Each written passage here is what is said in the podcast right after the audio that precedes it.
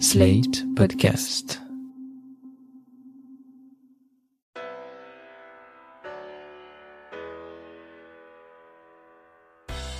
Bonjour et bienvenue dans le monde devant soi, le podcast d'actu international de Slate.fr. Je suis Christophe Caron et je suis en compagnie de Jean-Marie Colombani, directeur de la publication de Slate. Salut Jean-Marie. Salut Christophe. Et d'Alain Frachon, éditorialiste au Monde et spécialiste des questions internationales. Salut Alain. Bonjour Christophe.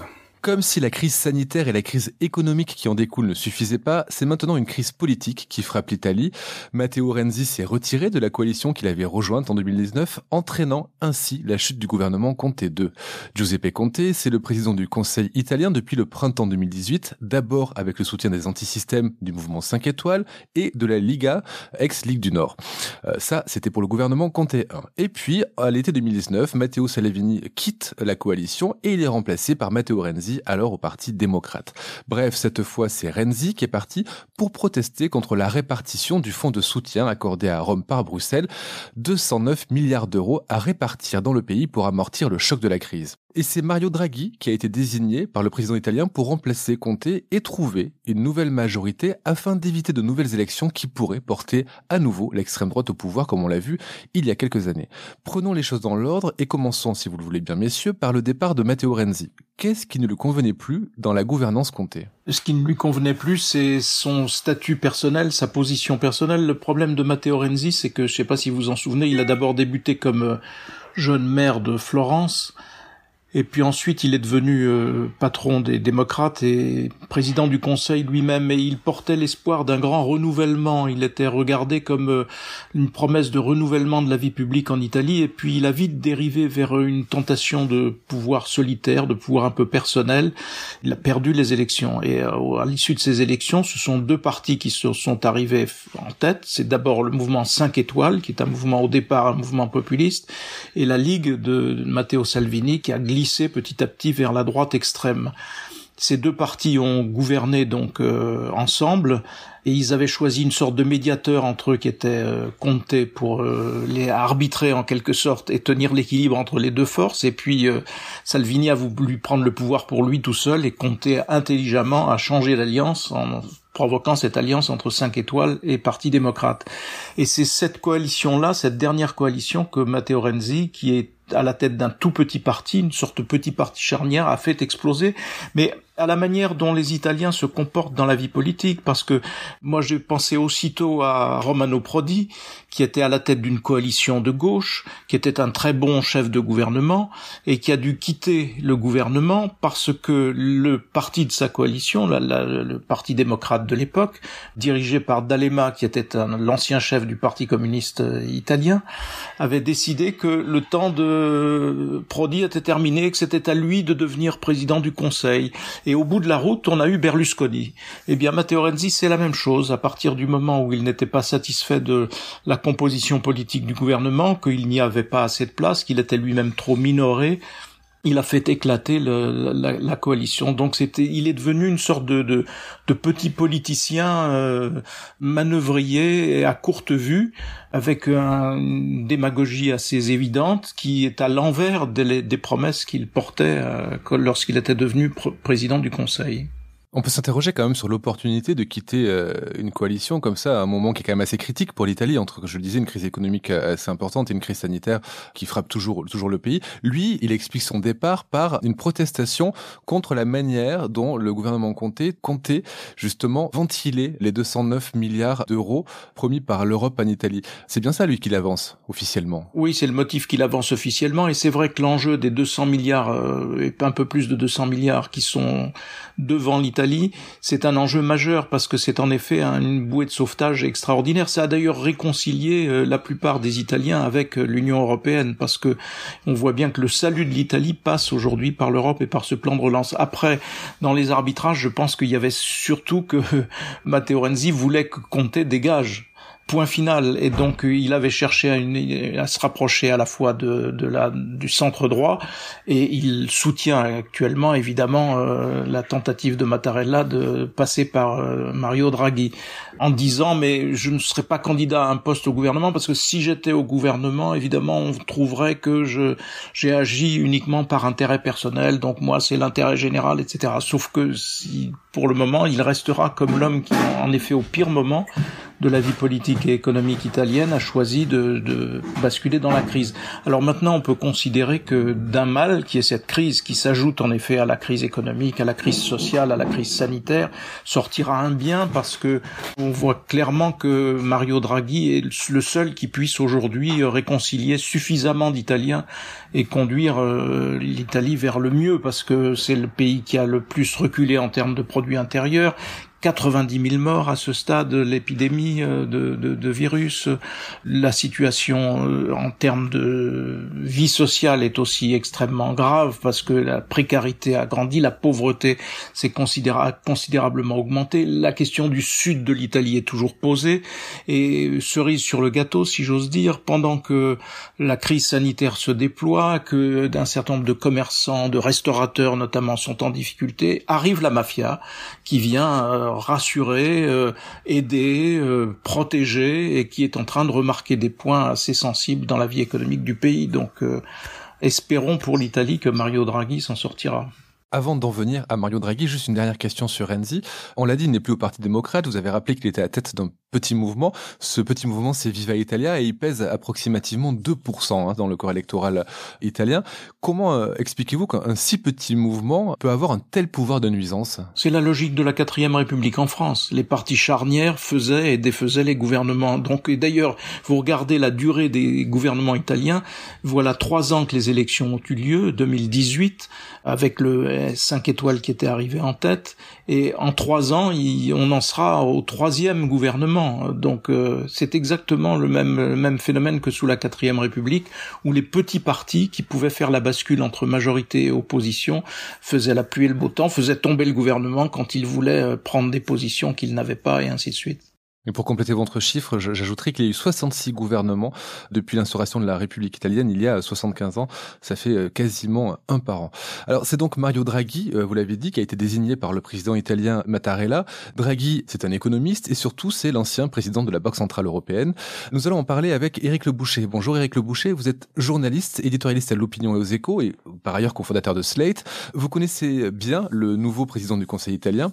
Est-ce que vous pouvez nous raconter l'histoire de celui qui est souvent désigné comme l'homme qui a sauvé l'euro. Oui, c'est, il est surtout connu comme ça, le sauveur de l'euro. Mais quand on dit sauveur de l'euro, il y a dix ans maintenant, ça veut dire sauveur de la Grèce à l'époque. C'était la Grèce qui était menacée d'expulsion de l'euro et derrière la Grèce, l'Italie déjà, l'Espagne et le Portugal. Bref, tous les pays méditerranéens étaient menacés d'une scission de l'euro en deux, quoi, vers le nord et le sud. Alors, donc, vous l'avez dit, c'est un économiste au départ. Il a 73 ans, donc c'est pas un perdreau de l'année. Il a fait son doctorat au MIT, ce qui lui donne une compétence très internationale. Il a une double compétence et internationale et italienne. Donc il fait son doctorat au MIT aux États-Unis, rentre à la Banque mondiale qui est à Washington. Et donc, il a pendant longtemps une, une compétence sur les grands sujets internationaux de développement. Puis, il rentre à Rome dans l'administration euh, du Trésor et il devient le directeur général du Trésor italien. Il perd ce poste à l'arrivée de Berlusconi en 2001. À ce moment-là, il va chez Goldman Sachs International. Il en est le directeur général, ce qui lui donne euh, un contact très intime, si je puis dire, avec les marchés financiers et il revient dans l'administration italienne à un beau poste, le poste de gouverneur euh, de la Banque d'Italie en 2006. C'est donc de là qu'il va vivre le début de la crise financière en 2008 et le début de ce qu'on a appelé la crise des dettes souveraines, dont la Grèce, l'Italie, etc. C'est à ce poste donc qu'il va en permanence à Francfort, puisque l'Italie évidemment est membre de l'euro, donc il, siège à la Banque centrale de Francfort, dont il devient le président en novembre 2001. Alors quelle est la situation? La situation est très mauvaise à ce moment-là. En vérité, Jean-Claude Trichet, qui, qui avait commencé à utiliser des armes un peu nouvelles pour défendre l'euro, se heurtait au frein allemand en permanence. Les Allemands voulaient limiter les aides. Même le, ministre des Finances, euh, Wolfgang Schäuble, avait préféré que la Grèce quitte ne serait-ce que provisoirement la zone euro, etc. Bref, ça allait en fait très mal. Les marchés financiers comptaient démolir l'euro. C'était ça leur sentiment. Et euh, quand arrive Mario Draghi, il est évidemment accueilli comme l'italien. Donc tout ce qu'il fait, c'est pour sauver l'Italie. Dans la presse allemande, on l'attaque régulièrement. Tout ça se passe euh, assez mal. Pendant une année, sont donc très difficiles, les crises sont permanentes, jusqu'à ce qu'en juillet, le 26 juillet 2012, il a euh, au cours d'une conférence de presse, il, il décide d'une action beaucoup plus forte contre les, fragilités de l'euro et contre les menaces des marchés financiers. Et il a une formule devenue absolument euh, légendaire. Il dira pour sauver l'euro, nous ferons whatever it takes, c'est-à-dire effectivement, quoi qu'il en coûte, Emmanuel Macron a repris cette formule, mais il a ajouté, en forme de point sur le i, il a ajouté whatever it takes, donc quoi qu'il en coûte, et croyez-moi, ça suffira. Ça, ça a convaincu les, les marchés financiers, ont changé d'opinion sur euh, l'euro. Ils ont compris que l'euro n'éclatera pas. Et donc, la conviction des marchés financiers s'est faite à ce moment-là. Alors, quand vous dressez le portrait hein, de Mario Draghi entre les différentes banques centrales et ses, euh, ses, euh, collaborations avec différentes grandes banques privées, on pourrait se dire que cette personne est une personne plutôt libérale du côté de la finance, et pourtant c'est pas vraiment le cas. D'ailleurs, on le voit hein, quand vous parlez de la manière dont il a, il est intervenu pour euh, pour sauver l'euro. On dit de lui qu'il a une approche keynésienne de l'économie. C'est le cas? Il a une approche, disons anglo-saxonne quand même, puisque euh, en gros c'est Alan Greenspan aux États-Unis qui avait lâché les cordons de la bourse euh, de la politique monétaire. C'était le premier, puis c'est suivi un peu partout dans tous les pays, en Australie, etc., et en Angleterre. Et la Banque centrale européenne tentait de suivre, mais elle faisait petitement à cause du frein allemand. Donc euh, Mario Draghi a fait sauter le frein allemand. Et d'ailleurs, il s'est fait attaquer en justice et la Cour constitutionnelle allemande ne jugera qu'en 2018, c'est-à-dire six ans plus tard, que oui, eh bien l'action de Draghi était légale et donc euh, on pouvait le faire. Mais je ne sais pas si c'est keynésien parce que tous les pays, si vous voulez, sont devenus keynésiens aujourd'hui. Même en Allemagne, aujourd'hui, il y a un débat sur euh, la rigueur budgétaire et même donc là dans le temple si vous voulez. Donc, alors, il est, certes, c'est plutôt de, de, de sa connaissance internationale. Il faut en retenir surtout une connaissance de comment fonctionnent les marchés financiers. C'est un homme qui sait parler au marché. Voilà. C'est Draghi et ce sera très important euh, évidemment pour le sauvetage de l'Italie, je pense, sur la mise en place du plan bien sûr, mais aussi euh, d'éviter que les taux italiens remontent euh, plus vite euh, et, et, donc le, le, plan de relance puisse faire toute son action. Donc je ne sais pas si c'est vraiment un keynésien, parce que les, les keynésiens, c'est plutôt sur la politique budgétaire que la politique monétaire. Mais enfin, si vous voulez, oui, vous avez raison. C'est un homme qui était le premier, il y a dix ans, en Europe, à appuyer carrément à fond sur l'accélérateur de la politique monétaire la, la plus euh, expansive. Et aujourd'hui, il a écrit il y a un an dans le Financial Times un long papier pour dire que la politique budgétaire devait effectivement prendre le relais de la politique monétaire et elle aussi appuyer à fond sur l'accélérateur.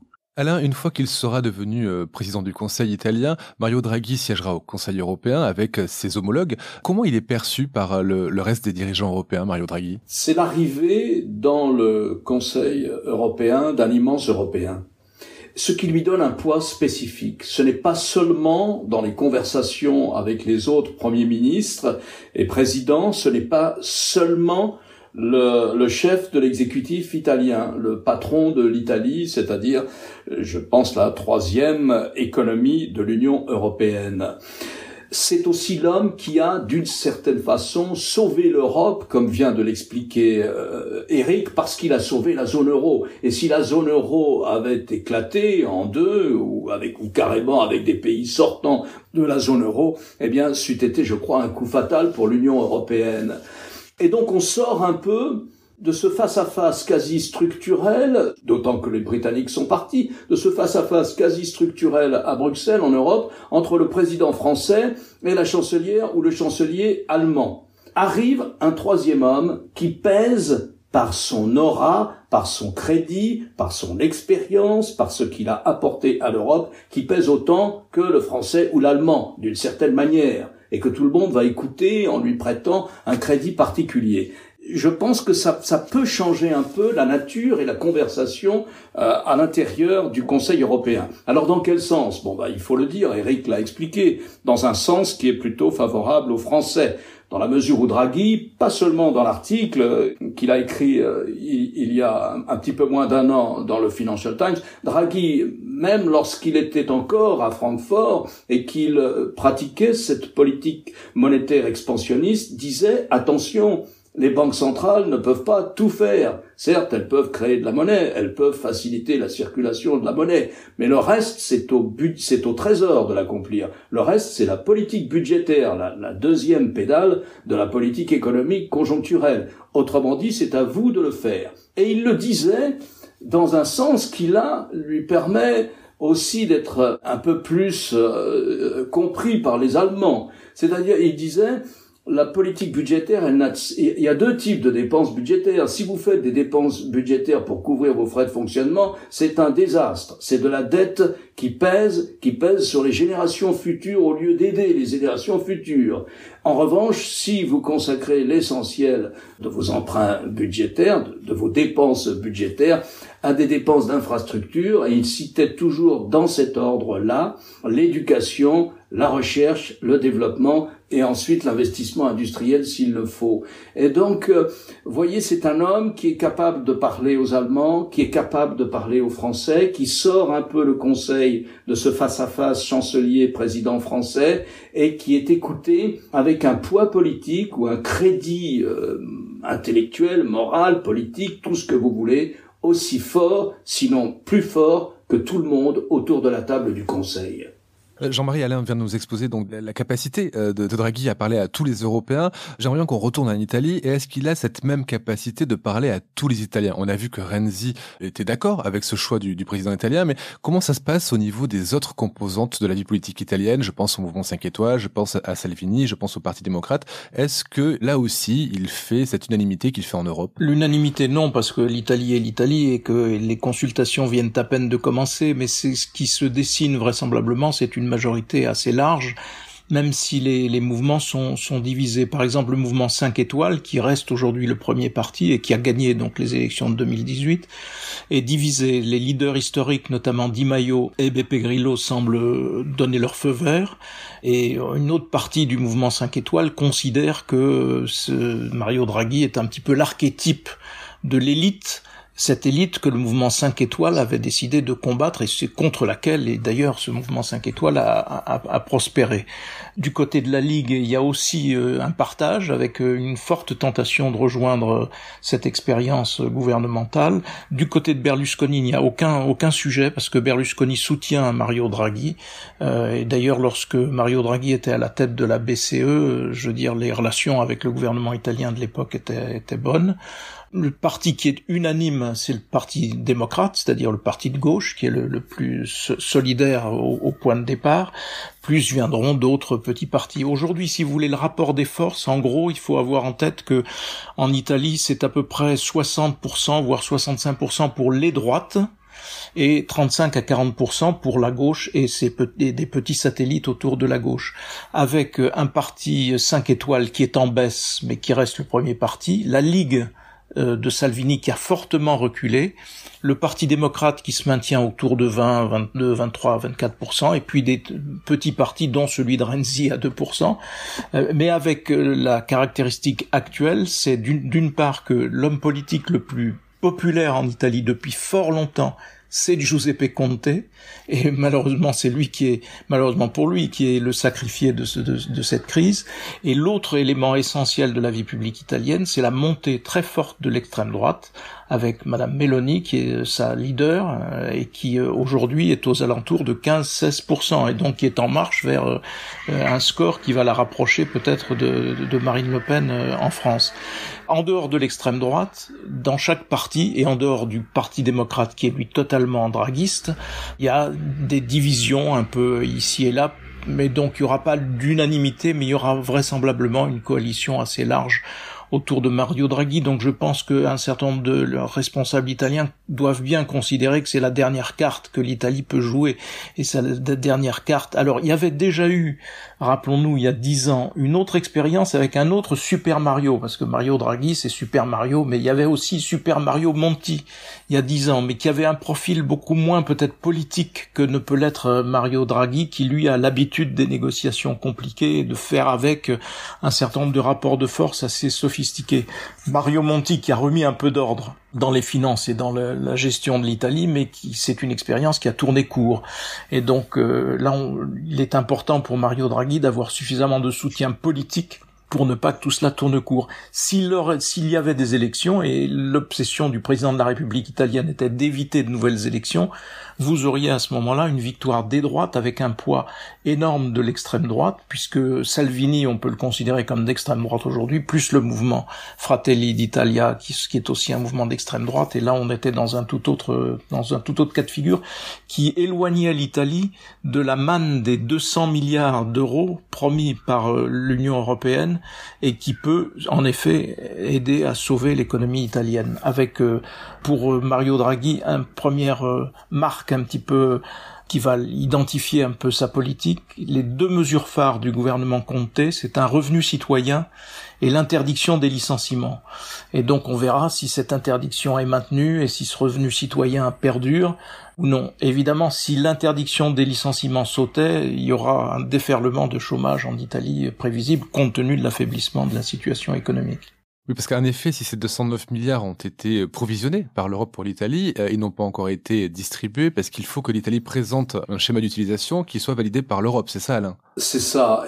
Ces 209 milliards d'euros, pour vous donner une idée, c'est à peu près 10% du PIB italien, du produit intérieur brut italien. Donc c'est énorme, effectivement. D'autant que je crois que Mario Draghi est prêt aussi et là c'était présenté comme une question politique, est prêt aussi à solliciter l'intervention du, du mécanisme européen de stabilité, ce qui ajouterait 37 milliards. Là, ce sont des prêts très conditionnels, avec des conditions débattues avec l'Europe, et c'est ça dont ne voulait pas une partie des Italiens. Pas question qu'on se soumette à un diktat européen. Ça ajouterait 37 milliards aux 209 milliards. Les 209 milliards comportant des subventions et des prêts. C'est un mélange, ce n'est pas que des prêts.